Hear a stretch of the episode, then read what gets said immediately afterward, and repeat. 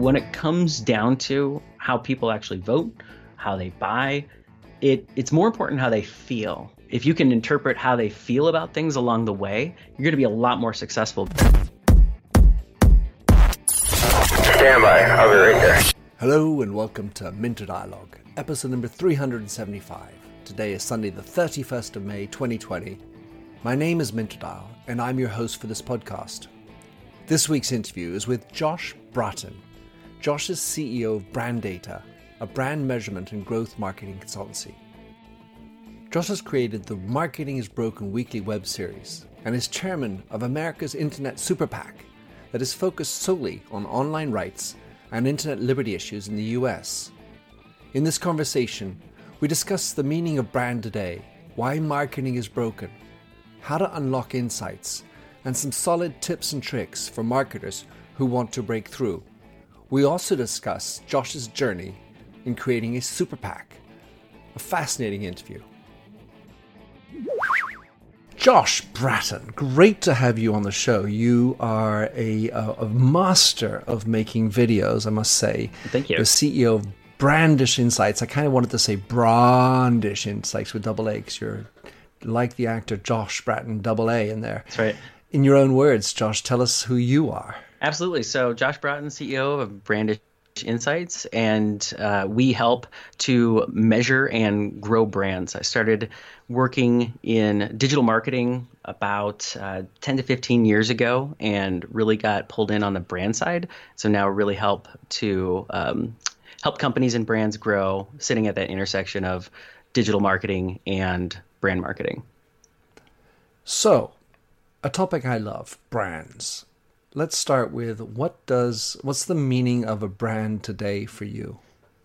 I think there are a lot of different ways to define a brand. I think, you know, philosophically it is the combined collection, thoughts, feelings, experiences that a person has about a product or service. So it's the overall mental bucket that they put all, everything they know and feel about a company or a product or service. Um, you know, functionally, as it relates to a company, it is the you know combination of uh, operations, campaigns, strategies, plans, etc., that all collectively work together as a unit uh, to make the company money. And how do you feel that the substance of brand has evolved over, let's say, at least your 15 years, but in general, how would you think of how and why branding has changed? Sure. I think there's a lot of things that I think have been almost forgotten uh, that have that has historically been known by marketers, and so in you know starting in the early 2000s with digital, and especially within the last decade or so, you've had this kind of shift of money away from traditional media, television, moving more and more into digital. With that, the kind of the knowledge, the culture around uh, marketing teams as a whole has kind of shifted. And in the past, you would have these advertising and creative kind of teams and units where you would have insights, and that would go into the you know the uh, copywriting and the brand advertising kind of planning process, and then you'd go and and you'd place that into media, and all, there was that wonderful you know unit or that working structure. In today's fast-growing consumer brands and startups, those teams just don't necessarily exist anymore because they're focused a lot more on growing brands quickly through demand generation. And so you're seeing a lot more numbers focused teams. You're seeing people in charge of the brand effectively who historically have not been in charge of the brand. And so you're seeing people who manage paid search. You're seeing people who are executing programmatic media. You're seeing people that are putting together content strategies these folks effectively have as much or if not more control of brand now in a company than in the past. And that type of shift, I think, has changed the way that companies should look at brand and the power uh, of brand to grow the company. What makes what that makes me think of, Josh, is is the role of advertising agencies. In my experience, when I was working for L'Oréal, we would have these large advertising agencies, to name them Publicis, uh, for regularly, and they would feel like they were the bastion of the brand. They were the keepers of the brand because in the business we would just roll through and career move to here, from there to this and that. Whereas the advertising agency was supposed to be the, the, the flag standard of the brand.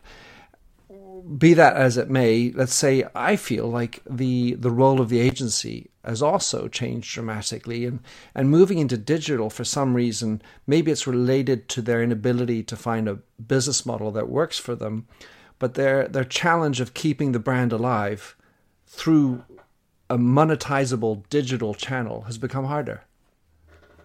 Sure. Yeah, I think I think part of that, um, and obviously I only have my own perspective, and I'm only one part of you know the marketing community. But what I've what I've seen in my tenure is that uh, marketing has gotten closer and closer to revenue in the last 20, 30 years. And I think as a result, it's it's now required of brands to be more uh, productive from a revenue perspective. And so, as you see the the title of the CMO starting to give way to the chief growth officer, and that person is now in charge more and more of both marketing and sales, and given you know opportunities to manage and govern what happens in operations and customer experience and within product, it's showing that it's the brand is not just about image. It's now about experience. It's now about delivering, um, not just through advertising, but operationally and with every touch point that the customer sees. And so I think you're going to see that it's no longer, you know, the I guess the luxury of the advertising agency to be the you know the keepers of the brand that is now i believe firmly on you know whoever has the function of growth within a company and in many cases that is the marketing function and so uh, it's it's almost now more of an imperative that that that brand also produces growth and and so it, it it's kind of like that's that shift has mm. been required mm. Your web series, uh, Josh, is called Marketing is Broken. Why mm-hmm. is marketing so broken? I think the the the the reason that I named the show that was because I've come out of I would say about a you know five to six year period of watching what's happening in the startup community where uh, the brands that are the most successful are the ones that are defining and creating categories that consumers love. They're they're delivering fully on the experience that they in the brand promise that they um, that that that it that they've you know told customers, and ultimately though they're being measured solely on ratios like lifetime value to customer acquisition costs. And so, so many of the brands that I talk to, especially in the startup space, they're saying, you know, we you know everything all of our branded campaigns you know stuff at the bottom of the funnel it converts very very well and we you know the revenue mechanics are uh, or the optics or the unit level uh, economics are amazing. And yet once we start getting into brand spend or awareness spend or you know even stuff in the consideration phase or heaven forbid stuff that helps the current customer uh, those are the types of things that are harder to to kind of justify in today's marketing measurement landscape. And so I think we've overcorrected away from some of what historically has worked on the psychology, the consumer, um, you know, uh, voice of customer on that side of marketing. We've kind of lost that as we've gotten digital, and and what's really required is a combination of both. Yeah. So from what I hear is we're squeezing every last penny down at the get get new customer level, but going back and, and thinking bigger picture values of a company, awareness of a company. So we we've basically stopped investing up top in awareness and uh, thanking, being generous to customers. Yeah, I think we've definitely gotten away from that, and part of the reason why I think that is is because we've removed the customer from a lot of our metrics. And so at the top of the funnel, you know, instead of, you know, understanding we now, you know, how many consumers actually understand that this brand exists and is out there, we have removed so many layers of the customer that now we're simply talking in terms of like impressions or share of voice on social media. Uh, those are kind of hollow metrics. Um, same with you know some of your you know current customer metrics. Um, you know people are looking at it in terms of uh, maybe very myopically in terms of task completion or something at a web page level or a product level, but they're failing to kind of collectively pull that together and say, are we delighting our customers? Are we, um, you know, are we spreading in the category the way that we should be. Uh, we don't really have a ton of good metrics um, in our digital focused measurement uh, you know mentality to to kind of look at those things as well. What strikes me as peculiar, and and I, I must comment uh, how, how I smiled when I saw on your profile the, how you like to cook.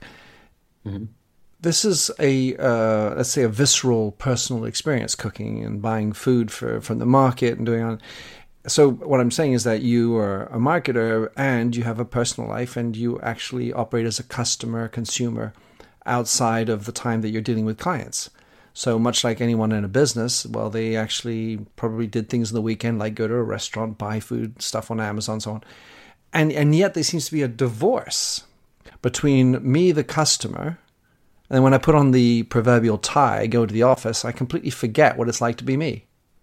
Yeah, absolutely. I think a couple things that number one, we're able to um, politicize things in the office very easily. And so if I have an experience as a customer and that might throw one of my, you know, colleagues across the business under the bus, it becomes a sensitive topic and nobody mm. really wants to address that.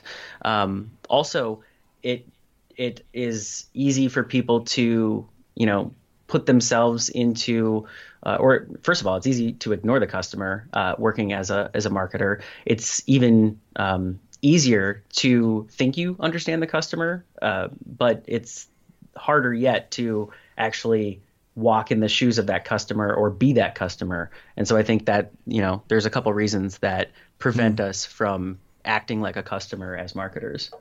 I really like that first insight about the idea of the politics of throwing somebody under the bus. I hadn't thought about that one. Um, so you also say uh, how much you enjoy unearthing insights. Mm-hmm. What would be, in Josh's mind, one of the secrets to unlocking insights for your brand? I think the biggest thing about unlocking insights is that there are probably two or three factors in any given product category that are going to predict or determine the market leader.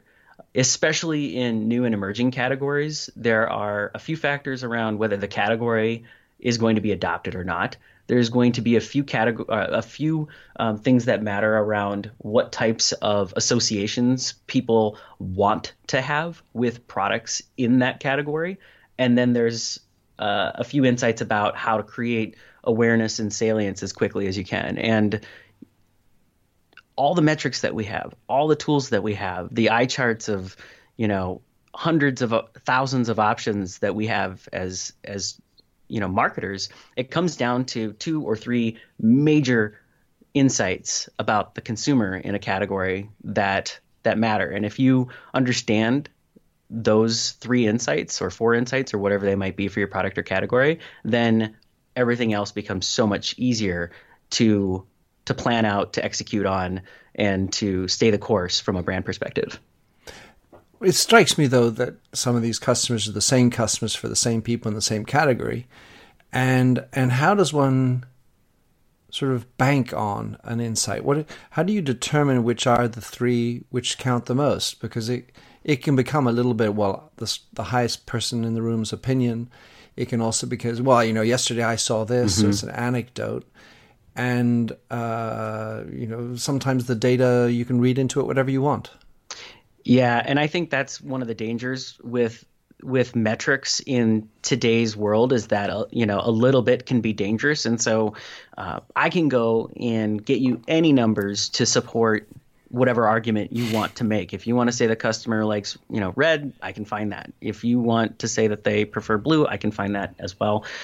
But when you're looking at things broadly enough, so for example, if you ask not only what customers care about when it comes to what your product or service provides, but if you also ask those things about your competitor, you find that 95% of the things that customers like about your brand, they like about your competitor as well. And so, you know, starting by measuring kind of broadly enough or looking at enough, uh, looking at the category or the opportunity, um, you know, in that broad enough perspective, that's the first thing. The other thing is really to have enough empathy for the for the consumer. Um, understanding what your key performance indicators are going to be from a brand perspective is a really difficult thing to do because you know what do you what you're trying to optimize for is not going to be the same for every product or category and so first trying to figure out what you know what a consumer wants from a product or category and then and then picking out how to you know the right metrics to optimize around that uh, those are very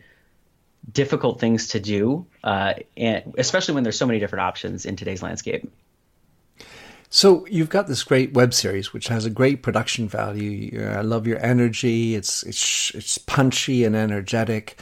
Uh, I was wondering, just from a sort of a back back behind the scenes kind of sort of story, Mm-hmm. What have you gleaned from the making of your series? And I'm thinking more about like, well, the numbers behind and showed that this works better than that, or this subject is hot and this subject isn't. Well, anything you can tell us? And I may have you know, kidnapped you in this question.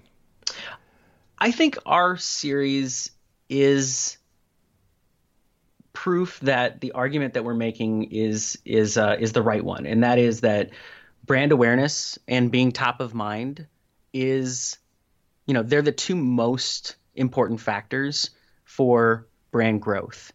We are a small provider. We are a, you know, boutique provider. And yet, because of the show that we produce, we are very well connected on LinkedIn. We are able to meet with incredible leaders from, you know, Fortune 100 brands we're able to uh, put our opinions out there in a way that uh, that Google, for some reason, thinks is impressive enough to let us rank well for when it comes to you know uh, search terms and ideas that people really care about that that uh, that we can help them with.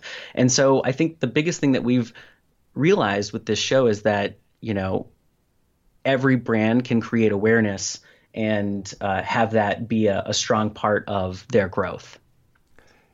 And so you're free not to answer this question, but did you research what Google Analytics could provide for you as a as a space that you wanted to fill on Google?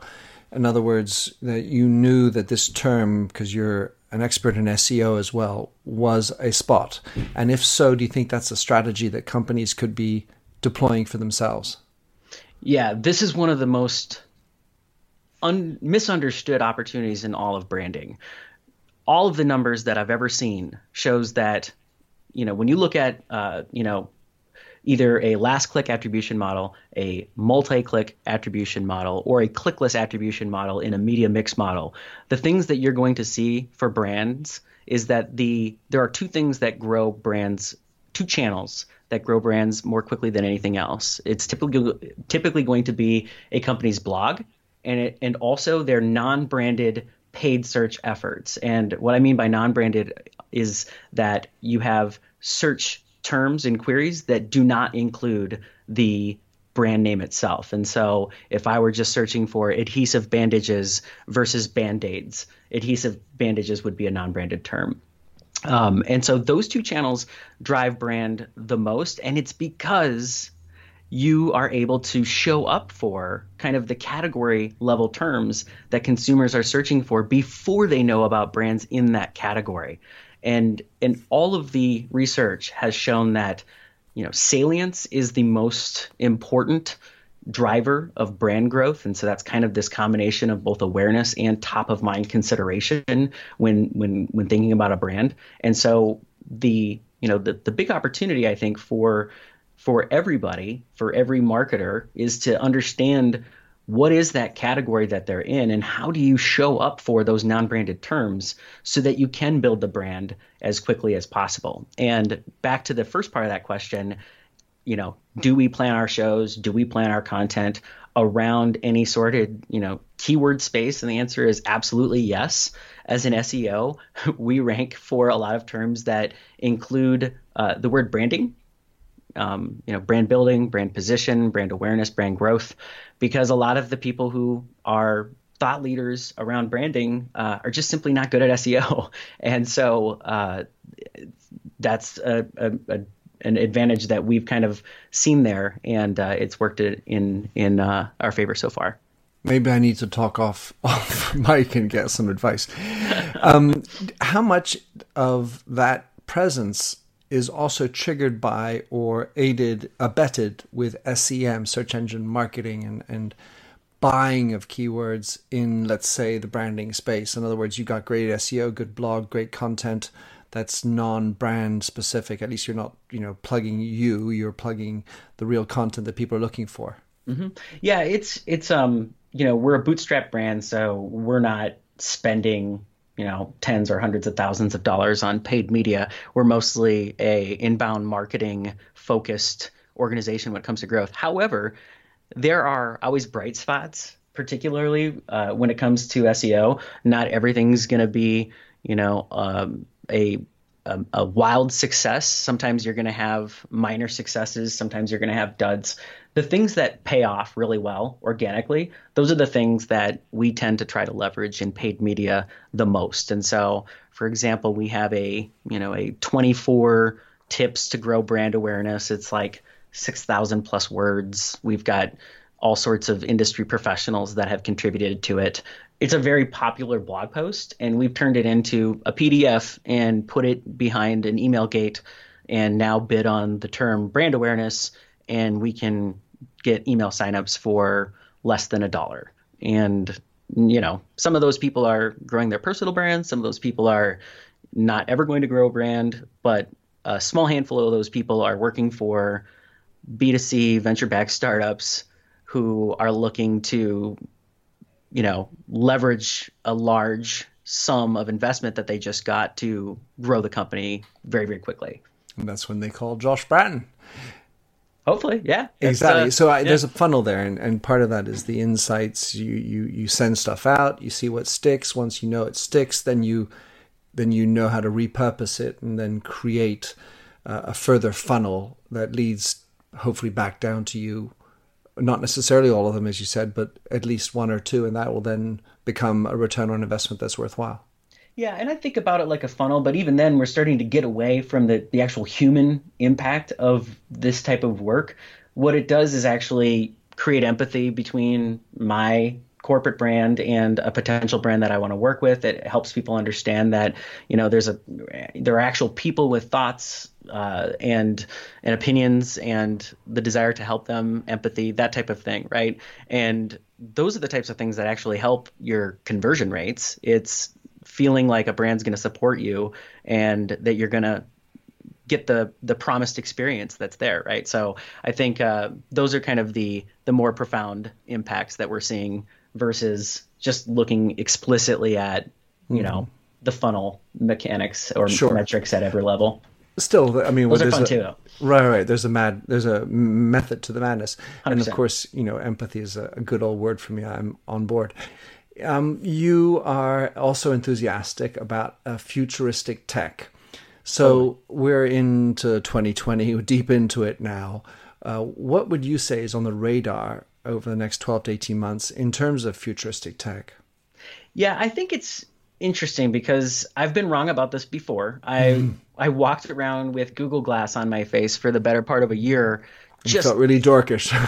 I did, but I really, I mean, I was such a proponent uh, of that technology that I was I was willing to take the flack of of society uh, to hopefully you know uh, convince people that they you know that this was going to be a thing. Turns out people are just really turned off by putting a computer between your face and another face. It's just something at a biological level that we're not programmed to to accept, and so we're not there yet. Um, but I, I think what you are seeing is that, especially as it retains or pertains to augmented reality, is we're getting closer.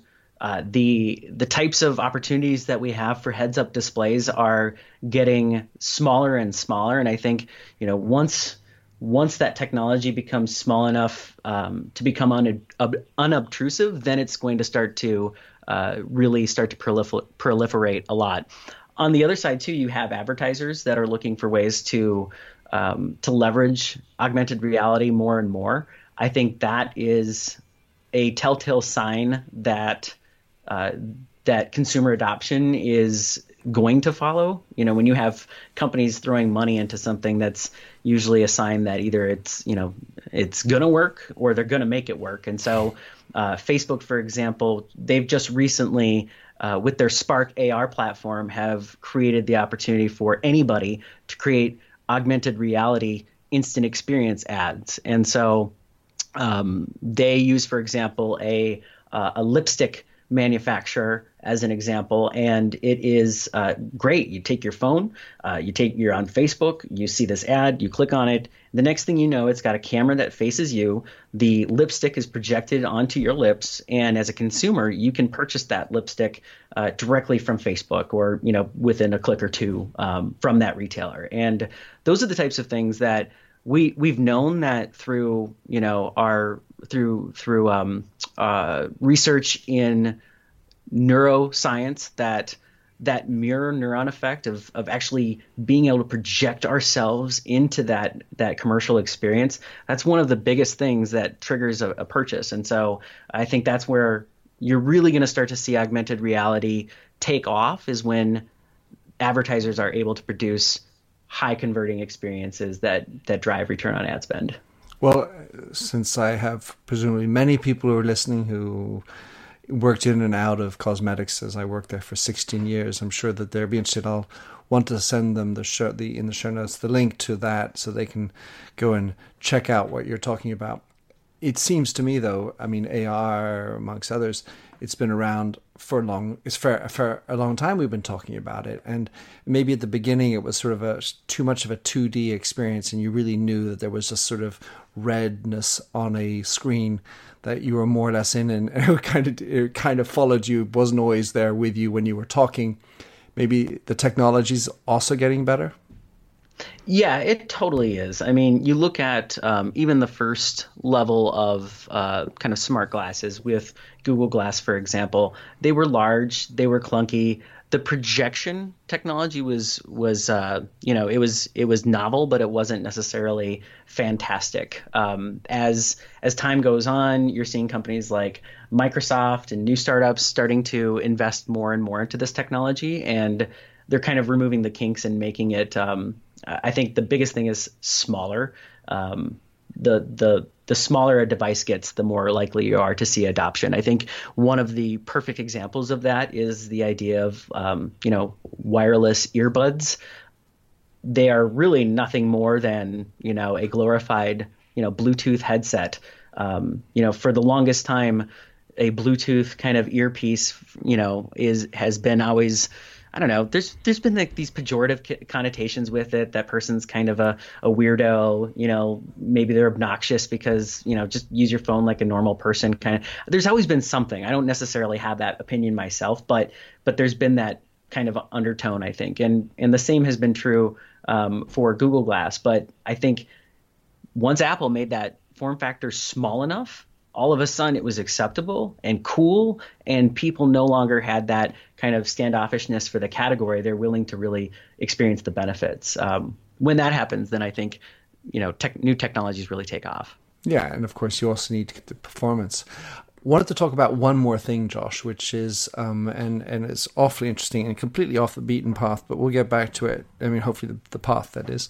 Sure. um, which was your experience of setting up a super pac yeah. So for the for most of the world uh, in America, it, it, it's rather well known, and I must say rather connoted. It it doesn't inspire in me a number of things. So I, I saw that I was like, what? Uh oh. When I Totally. first came into the idea. So explain to people who may not understand what is uh, a super PAC, what is super PAC, and probably you can probably guess what my uh oh feeling was, and then layer into it the story that you went through. Yeah, absolutely. So, since 2010 in the United States, uh, the Supreme Court ruled that through Citizens United, that corporations were now people, and so um, corporations could contribute to elections. Corporations could effectively pay uh, to you know lobby for particular candidates or or issues. And But people, corporations couldn't vote yet, please. uh, well, if if by you know literally voting in the in the polls, no, that's not uh, allowed. But Not with yet. their dollars, absolutely, it's happening. And so, um, you know, that's that's the law of the land right now. And um, you know, at the time, I was very much interested in the rollback of the net neutrality regulations that had passed in the United States in 2015 and were now being rolled back in 2016 2017 timeframe. And I looked at what I might be able to do as a private citizen and found that, well, if you, you know, can't beat them, join them type of thing. And so I looked into super PACs. I spent a lot of time on FEC.gov, our Federal Elections Commission, and, and um, found that you just really needed to file some paperwork and start a bank account and anybody, you too, could form a super PAC. And the idea was that we were going to start a you know an organization that that uh, functioned a lot like a nonprofit, but would be this special type of entity, a super PAC that could advocate for net neutrality from a grassroots perspective. And I found that it was very easy to to get things rolling. It was very easy to to kind of create that brand, and I was just surprised at how how easy it all was for these large companies to kind of hijack the political process uh, here in the United States with these perfectly legal, um, you know, opportunities. But so the super PAC, eh, for those who don't know, it is sort of this money in with the the the sort of image it is is sort of it's big money, it's rather conservative, and it's very political. Yeah, and I think there are a lot more people that that could tell you the particulars about the finances. From what I've seen, is that it's been a good vehicle for people with deep pockets to kind of get um, get their their way politically. Um, what our own experience is that from a grassroots perspective, it's been very difficult to to find large sums of money, right? Because if you're a company, you can you know you can you know uh, designate a fund or you can spend money you know in large chunks to kind From of from your bank account. oh yeah or you know through your through your uh, c-suite or through your shareholders or something like that but as a you know as a grassroots organization you're talking about five ten fifteen dollar checks Crowdfunding. yeah crowdfunding and it and it becomes um, a much harder thing to do And what did you learn from the exercise, other than the fact that it's hard to do, which I obviously understand? But did you learn about anything that was useful or uh, could be Im- imported into business as a as a concept or something that helps? Let's say if I want to get grassroots uh, more successful, for example. Oh boy, uh, I learned a lot of things. Um, I think one of the one of the things that was the most profound for me, and this is something that I struggled with how to how to how to interpret it, is that uh, it's it's not it's more important about how people feel than what the facts are. And I think for a lot of people who are looking at the you know political issues of today they're stuck on objectively what are the outcomes or what is the law or what does the rule say? And those are important things but when it comes down to how people actually vote how they buy it it's more important how they feel. And so if you want to change people's opinions and how they behave uh, there's really you know there's two ways of doing it. There's well if you just educate people on on on how to how to go about doing things then that's um, you're to only get so far. But if you can if you can interpret how they feel about things along the way you're to be a lot more successful because uh, it, um, it it's to go a lot further. Well, that is most translatable. So the the interpretation I make of what you just said, Josh, was especially when we are talking about the insights before. If you can dig in on how customers feel about the experience, about their needs and issues, about how they enjoy the product and, and what it makes them feel like when they're talking about it to their friends and so on. In in that space of emotions around it, get the empathy to drive into those insights, then you're to change people's minds. Yeah, absolutely. And we have all the metrics that we that we need in the world today, but the biggest challenge is to use those metrics to figure out how consumers feel. And those don't always, you know, it's apples and oranges sometimes, and that's the big challenge.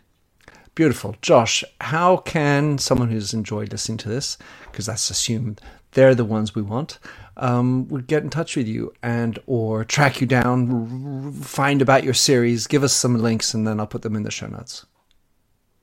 Absolutely. So you can find us at brandishinsights.com. You can also find me personally, JL Braaten on Twitter or Josh Braaten on LinkedIn. Fabulous. Wunderbar. Many thanks, Josh, for coming on and sharing your insights and, uh, and your passion. Thanks for having me, Minter.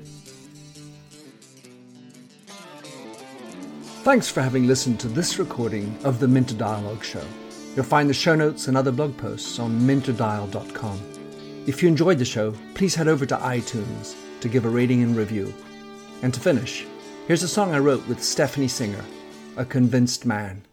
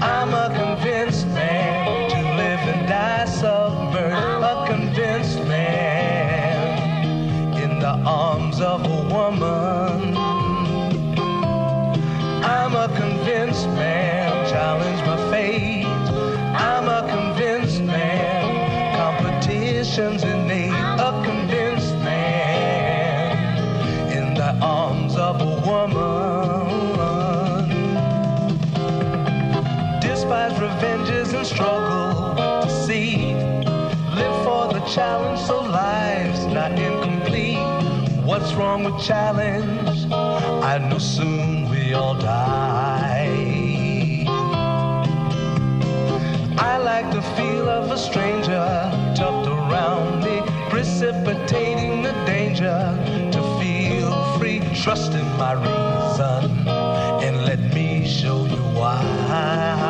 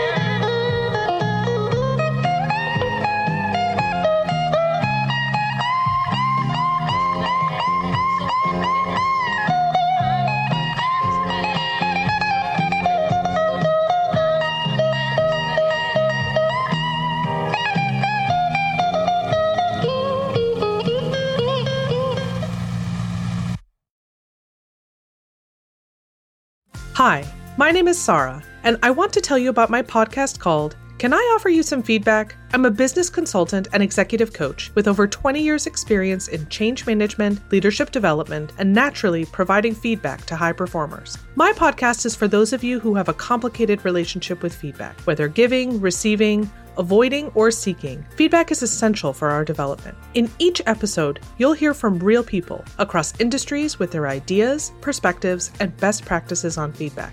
I'll also be sharing business bites with you simple explanations of organizational tools, management techniques, and leadership philosophies that will help you and your businesses thrive. You can listen to Can I Offer You Some Feedback on your favorite podcast app or learn more at evergreenpodcasts.com.